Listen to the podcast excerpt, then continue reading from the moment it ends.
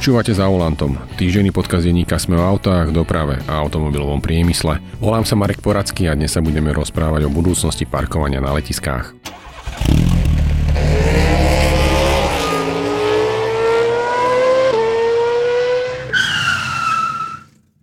Dovolenkári ponovom už nebudú musieť hľadať miesto na parkovanie na letisku. Urobí to za nich špeciálne vozidlo. Ako to vyzerá, kde to spúšťajú a čoho sa to týka, o tom sa dnes budeme rozprávať s Petrom Kalmánom, vedúcim auto.sme.sk.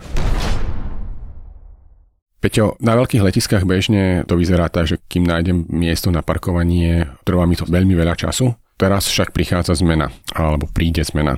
Na akom letisku sa to stane? Týka sa to letiska Gatwick v Londýne, sektoru B, ktorý obsahuje 2,5 tisíc parkovacích miest. Vlastne toto letisko sa rozhodlo, že od augusta zavádza testovaciu verziu nového spôsobu parkovania. A môžeš ju nejako popísať? Čo bude spočívať?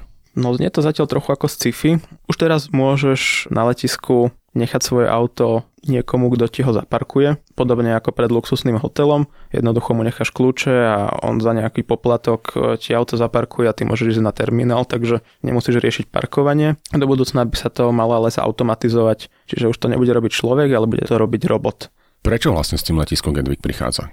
Letiska s tým prichádzajú preto, lebo každý rok im o 10% približne narastie počet aut na parkoviskách a jednoducho už sa nemajú kde rozširovať často. Stále stávajú parkovacie domy, ale jednoducho všetko má svoje limity. Takže sa rozhodli, že postupne skúšajú novú formu parkovania. Pôjde o robota, ktorý tvoje auto zoberie a zaparkuje ho. Len stále tých aut bude pribúdať, čiže kde ten robot to parkovacie miesto nájde. Robot bude fungovať tak, že vlastne ako si dneska predstavíš parkovacie miesto pred nákupným centrom, tak, tak nebudú fungovať tieto parkovacie miesta. Jednoducho tie auta budú natlačené k sebe bez nejakých uličiek. Tým sa ušetrí veľa priestoru. To znamená, že letiska budú mať takto väčšiu kapacitu na parkovanie aut. Bude to vyzerať tak, že prídeš k takej bráne, vyzerá ako garáž v podstate. Vnútri si vyberieš veci z auta, vlastne kufre, očekuješ sa tam a vlastne necháš auto tam a o všetko sa postará robot, ktorý príde z druhej strany. Vyzerá trochu ako toustovač, ale má také vidlice podobné vysokozdvižnému vozíku. Tie ti opatrne zasunie pod auto, dvihne ho a odnesie ho zaparkovať.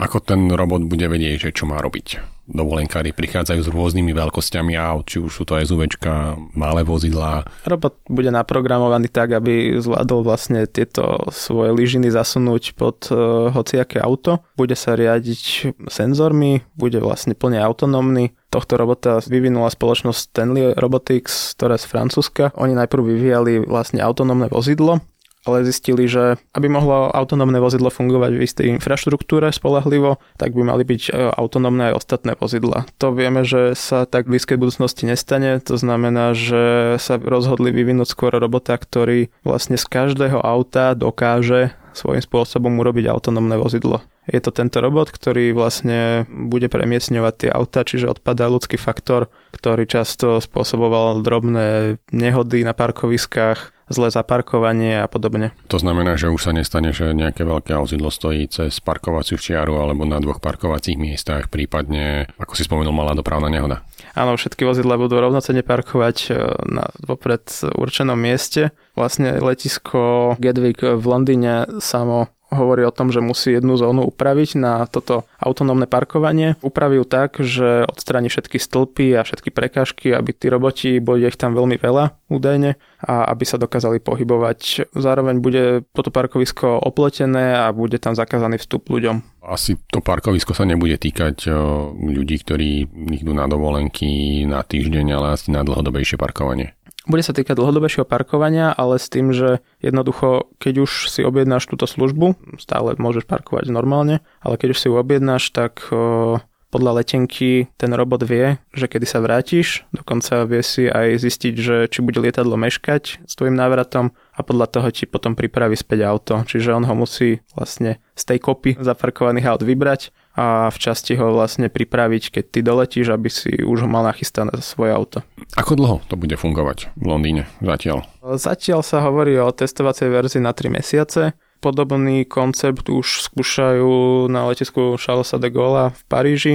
Zatiaľ teda sú pozitívne ohlasy a zaujíma aj Lyon a Düsseldorf. Je zatiaľ vlastne tie letiska, ktoré sú relatívne vzdialené od Slovenska. Najbližšie takéto veľké letisko, ako je napríklad v Lyone, je vo Viedni. Chystajú niečo podobné aj vo Viedni?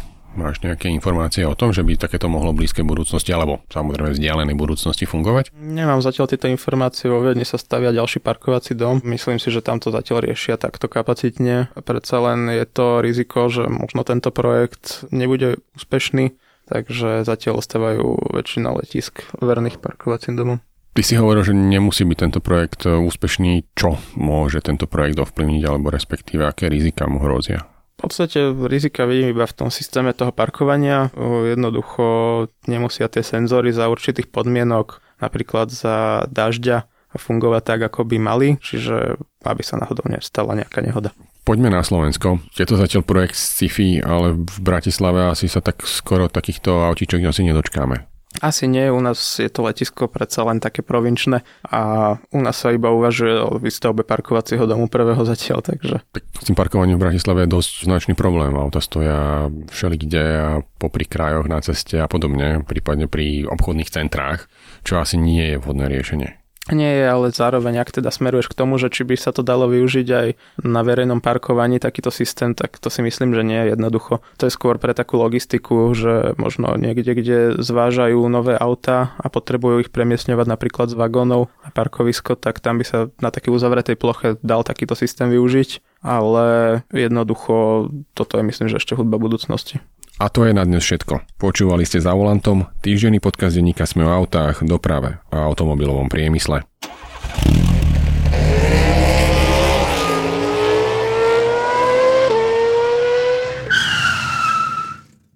Podcast za volantom vychádza každý týždeň v piatok. Prihláste sa na jeho odoberanie vo svojej podcastovej aplikácii na platformách Google Podcasty alebo Apple Podcasty alebo službe Spotify. Všetky diely ako aj odkazy na témy, o ktorých hovoríme, nájdete na adrese sme.sk lomka za volantom. Ak sa vám podcast páči, môžete ho ohodnotiť. A nám chcete poslať pripomienku, môžete sa pridať do podcastového klubu denníka Sme na Facebooku alebo nám napísať e-mail na adresu auto.sme.sk. Ja som Marek Poradský a na výrobe tohto podcastu sa podielali aj Peter Kalman a Matej Ohrablo.